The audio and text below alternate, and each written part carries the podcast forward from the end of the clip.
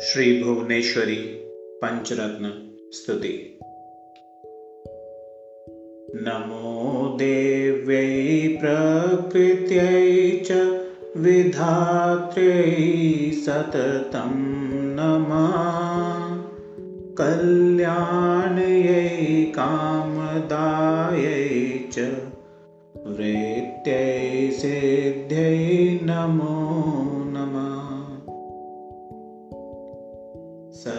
सच्चिदानन्दरूपिण्यै संसारारण्यै नमो नमः। पञ्चकृत्यै विधात्र्यै च भुवनेश्वर्यै नमो। वेद्या त्वमेव ननु बुद्धिमतां नराणां। शक्तिस्त्वमेव किल शक्तिमतां सदैव। त्वमकीर्तिकान्तिकमलामलतुष्टिरूपा। मुक्तिप्रदा विरतिरेव मनुष्यलोके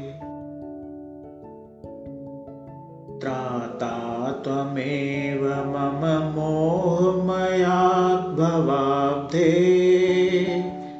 त्वामम्बिके सततमेव महार्तिदे च।